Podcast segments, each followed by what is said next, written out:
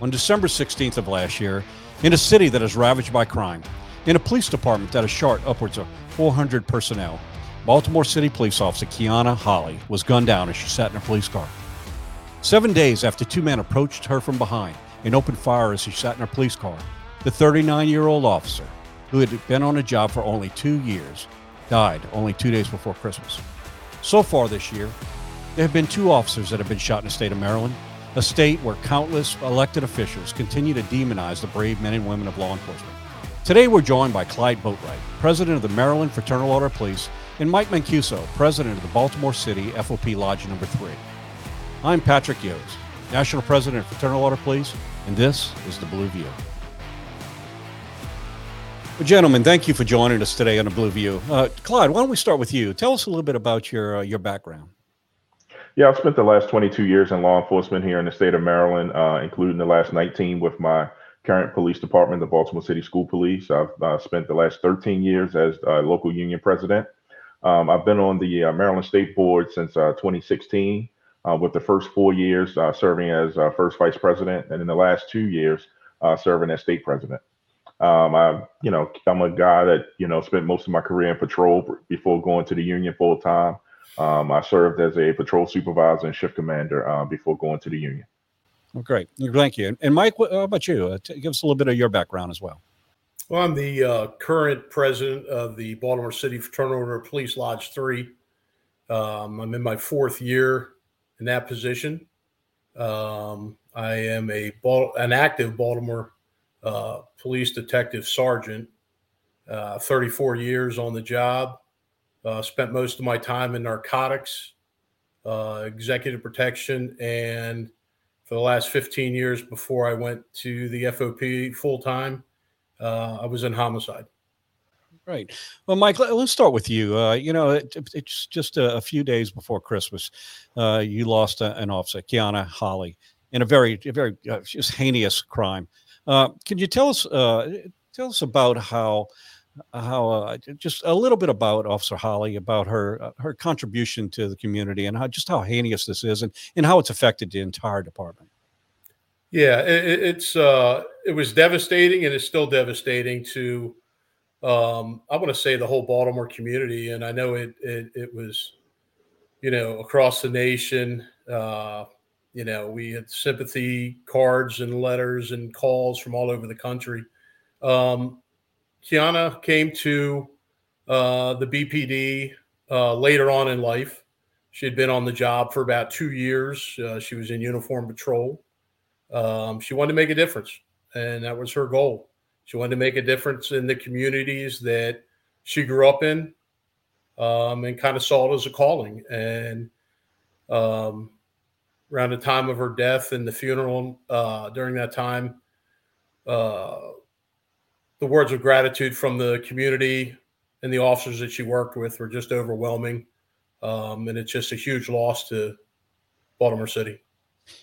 She, uh, you know, it's it's it's it's so tragic when this happens. When you when you see that uh, she was just simply targeted for who she for for her job, uh, it only makes it even worse. Clyde, we, we you know, we're coming off of uh, 2021 was uh, one of the most dangerous years for law enforcement officers with the amount of officers that were shot.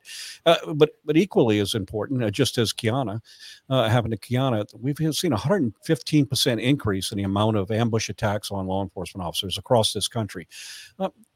Share with us kind of your views on where we are in society and, and this attacks on law enforcement, how it's taken its toll on our profession. Yeah, so what we're seeing across the country and locally here in the state of Maryland, uh, these violent criminals uh, are not uh, scared of any uh, consequences because there are none. Uh, you know, we've got to hold them accountable. Um, we have to pass meaningful legislation that will protect our police officers, uh, that will protect our citizens, and remove these violent, bad actors from our society. Um, and until we do that, um, we will continue to struggle to have safer communities. Um, so it's important uh, that the people that are contributing to the violence uh, receive stiff punishment, uh, and we just got to remove them from uh, the, the the population in order to protect uh, the rest of uh, the people who are affected by violent crime. you know, a free society, the cornerstone of a free society is everyone's feeling of safety within their own communities and their homes. So, so I mean, this was uh, it's not just an attack on, an individual; it's attack really on our way of life, in uh, our American way of feeling safe and secure within your homes. You know, uh, Mike, I, I, one huge problem we see across this country is it, it, it's it's very frustrating, and it, I'd love to tell you that it's just a, a Baltimore problem, but it's happening across this country where we have prosecutors who are picking and choosing uh, crimes that they are going to to prosecute, and the ones that they are, you know, they're letting uh, letting offenders. We're taking them off the streets, violent offenders off the streets, only to have them put back in on the streets to to further victimize uh, the public that we're we're sworn, sworn to protect. And, and there's a, a, a real interesting, uh, I guess, dynamic in the fact that even even the, the people who are charged recognize uh, that this is just a failed policy. Uh, you just recently had an individual that was uh, charged in, in Baltimore for setting his girlfriend's house on fire while she was in it. And uh, we, we have uh, we're going to roll a tape. I want you to hear what he has to say about uh, about his ability to get out of jail. Progressive soft on crime policies are nothing new. We've been telling you about that. But this time, it's from an admitted arsonist in Baltimore who set his girlfriend's house on fire with three people inside. Thanks to a plea deal, he served just ten, uh, six months in jail, and now he's out. And he said, said, Why am I out? I was just charged with 18 different counts. That was dropped to 10 and then it was dropped to one when I shouldn't be out right now. That tells anybody that, oh, I can go shoot somebody or I can go attempt to shoot somebody and I'll be completely fine. I think that that video pretty much sums up uh, State's Attorney Marilyn Mosby's tenure as the prosecutor for Baltimore. Um, plea bargain, plea bargain, plea bargain. Um, I couldn't have said it any better than that violent felon who tried to kill three people. Um, admitted to the uh, the crime, and the state's attorney had that information at the time this plea deal was made. So you know, I, I in in Baltimore, I think there are three issues that you know drive crime, and um, one is obviously the violent offenders, the short uh, sentence they're receiving, or they're out on bail committing other crimes, especially the handguns. We've got people running around out on bail with you know committing other violent crimes after being arrested for handguns. Um, you know, obviously Marilyn Mosby has been an issue and it is an ongoing issue, hopefully for not much longer. Um, and we have something that I call kind of the uh, backdoor defund the police. Um, it's been happening for quite a while now, and if you go back to 2015 Baltimore has lost 600 more police than they've hired. Um, and the shortage of officers, we probably got half strength in our patrol bureau. Uh, detective bureau is, you know, down to bare bones. Um, they're even triaging cases. We've got, they're great detectives and great officers. There's just not enough of them. Hmm. Um, so yeah, I mean, we've got a number of reasons driving the crime, and uh, uh, I, I, think a new prosecutor would help us in that area. Yeah, it's uh, a, a, one of the one of the main factors here is the uh, the deterrence, the deterrence on committee crime, and what what, what we're seeing across the country, and, and you've seen there is, and clearly is illustrated in this uh, uh the frustration of even the uh, even a criminal uh, recognizing that there's no consequences for it, for it. And therefore, what it's doing is it's making it easy for people to reoffend and reoffend. So, I, I think we all agree that uh, we want to work in a criminal justice system that uh, that that fixes problems, not necessarily as you know incarceration maybe not always be the uh, the answer, but at the same time, we have to recognize there are some people that uh, that that clearly shouldn't be on the street. Their violent nature uh, suggests that they're going to continue to offend. You know, uh, you know, Mike, you bring a you bring up uh, what I've been yelling at, yelling at the top of my lungs as long as I could, a, a crisis that we're finding ourselves in in a nation. Uh, we're finding uh, law enforcement officers are leaving at a pace much higher than they've ever done in any time of our history. And instability created by those who would demonize law enforcement and strip away the rights and protections of the men and women who have to make that split second decision, uh, uh stripping it away. It's it's it's causing uh, a problem where the best and brightest, the next wave of law enforcement, is not coming into uh, into this profession. Uh, so we're in a crisis situation. We know from experienced law enforcement officers that when you hire a new recruit and put them through the academy and all the things that they need to do, and then you put them in field training, uh, and and it's you're looking at a, a long term investment before you have an officer who's who's effective. I mean, we're talking years. You know, it could be three, four, five years before you have an effective officer. So you're losing them at a higher pace.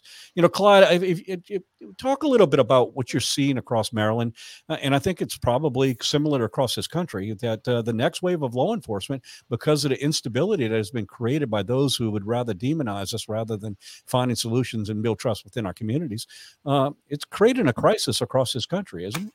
Yeah, Pat, and I'll, I'll use a baseball analogy. Um, uh, traditionally, we've always had a bullpen of people ready to get into the game. Um, but we now have academy classes from multiple jurisdictions um, are now trying to merge together to make one academy class. I mean, in some cases, you had 50 recruits going through, and they can only get between between 10 to 15 recruits uh, per jurisdiction when they used to run three classes a year of 50 recruits. Um, and so we're now seeing our veteran police officers who have uh, stake in the game. They they they actually uh, bring good investigations. They have the the time and experience and the relationships in our communities. Uh, those uh, men and women are deciding to leave the profession altogether. Uh, in some cases, taking early retirements. Um, I'm looking at numbers here locally, like Baltimore City, almost 500 down, uh, and one of our local larger counties, Prince George's County, 400 officers down. and so we've got to find a way uh, that we can uh, attract, uh, that we can uh, retain, um, and and most importantly, uh, give uh, benefits that our police officers will be attracted to to be to join the, the ranks. Um, and so, can we find incentives out there that that will make this job attractive? Yes. Uh, but we've got to stop with the anti-police rhetoric that is coming from our elected leaders and uh, some of our community uh, leaders uh, and we can start supporting our police officers. Let's attract the best and brightest. Let's retain the good guys that we have, and those that uh, are uh, due to retire, uh, let's give them an attractive benefit so they can go back to the communities and serve uh, in another capacity. Uh, you're you're so right. If it really is the it's the future of, of, of law enforcement, our need and our ability ability to be able to attract is directly related to the stability things that are necessary. The best and the brightest uh, can take jobs anywhere. Uh, the, the, it takes, you know, law enforcement officers are, are, average people that are called upon to do some pretty extraordinary things at times.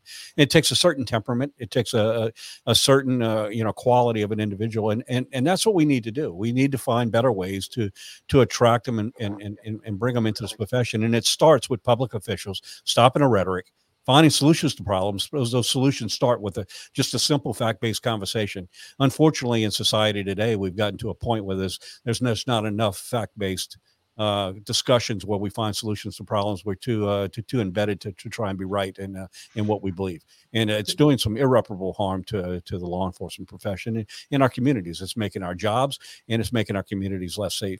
Keona uh, Holley was uh, she was more than just an officer. She has a, a, a, very interesting story of, of why she chose to be a law enforcement officer, and, and uh, I think you could argue that she's she was all that was right with the uh, Baltimore Police Department. We need more Keonas. We need more people to step up because they have a true true desire to serve the community.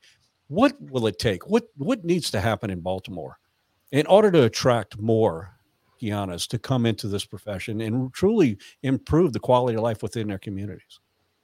You know, Pat, really and truly, we we really want to turn this thing around in Baltimore. It, it is in a bad state. It still is. We've got a police commissioner and a state's attorney, Mosby, um, who seem to want to prosecute and demonize police officers in Baltimore and more than they want to go after violent criminals. And, um, you know, just going back, you know, to chasing people out of the profession here in Baltimore and keeping people away. I mean, obviously, we have a state's attorney still seated um, going back to the Baltimore riots and the Freddie Gray situation, um, there was a an investigation done on the Baltimore Six that uh, were eventually uh, indicted in that case by the uh, Baltimore Police Homicide Unit, one of the best in the country. And uh, embedded with them was a reporter from the Baltimore Sun for transparency purposes. And um, they took the case to Marilyn Mosby and said, hey, there is no criminal conduct here. And, you know, within, I guess, maybe about a week, she went and found a command member sheriff who's assigned over at the courthouse who'd never done a criminal investigation before. And he brought it to a grand jury and got indictments. Now, we all know that, that I think three of them went to trial and the others were dropped, and they're all found not guilty. All found not guilty. So we have a prosecutor that will shop her case and not follow the rule of law. And what that does um, to recruiting and retention is devastating. It just it is one of the most devastating things we have still ongoing here. And um, until that's solved, I mean, she has shown that she will stretch these cases as far as she can, trying to get a a, case in court, put another notch in her belt. Um, and you don't see that zeal for prosecution when it comes to violent offenders. You just don't see it. Well, it's uh, you know, imagine the outrage if a, a law enforcement officer who uh, who had such prejudice with their uh, with their investigations that they uh, they they set it up for a certain outcome, uh, and it's uh, she's it's the very thing that uh, that flies in the face of of a fair and just system. Uh, and that's where we're finding ourselves in a place in time right now, and it just makes our job so much harder. And I, you know, appreciate all the, you know, men and women who suit up and show up every day to make a difference in their communities because this is a this is a very volatile time, and especially in certain cities. You know, if you look across the country, it's really interesting. You can't argue. Uh, you know, I've heard many arguments that really what we're seeing across this country, increase in crimes and and, and attacks uh, of law enforcement officers, somehow related to COVID and a number of other things. Now we can't argue that that that COVID didn't have a you know some some factor in all of this, the isolation and all. But but I'm going to ask a, simple question. You know, if you look across the country and you see cities with populations of similar sizes, but you see a different uh, a, a different approach by public officials within those cities, there's got to be a good reason why there's not a hundred or two hundred percent increase in in, in crime in, in in in some cities as opposed to others. So it truly is all about a partnership, and I think uh, I think there's a, a misconception here that uh, that many would like to paint the law enforcement officers is a problem within a community. In reality, we're all stakeholders of uh, of the success of every community. Uh, it's when we're starting to be isolated that is really creating the problems we see across this country. We all live here you know we live in these communities. We want them to succeed. This is the place where we work. We want our place to we work to want our communities and our jobs to be safer. We want our kids to be safe in school. We want to make a difference. We want to be part of that but it all starts with with some kind of collective effort and, and not demonizing and isolating others uh, out of it. So you know it's a uh, it, it's very very tough time for us. And and and god you know god bless all of the the men and women who are brave enough to to do this job right now. Uh, gentlemen i'm going to ask uh you know just to kind of right now. We're going to wrap this up, but I'm going to ask you, and Clyde, I'll start with you. There's a message here. There's a message here for law enforcement officers in, in, in the state of Maryland who are out there doing a job there every day. But there's also a message for the public officials, those who make the decisions. You know, if you if you could talk to them right now and, and tell them, hey, this is, you know, some encouragement of where we need to go. Uh, in a path to to to move to a more stable time and and, and and improve the quality of life within our communities. What would you say?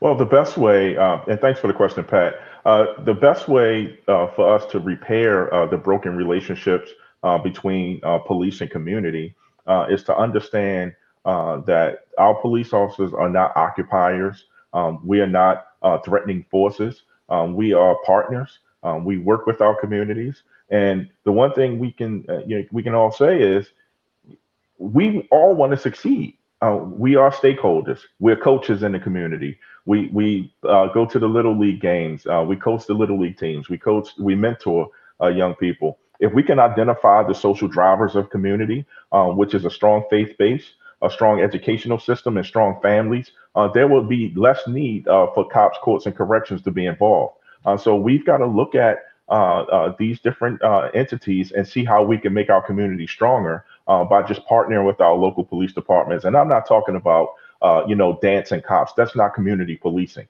Um, let's get away from uh, the rhetoric. And the only way a relationship can be repaired if both sides want to re- wants to repair it. And it starts with both our police officers and our community sitting down and having courageous conversations about facts, like you said, fact-based conversations, and we can start to repair those relationships. Yeah, and add to that a mutual respect.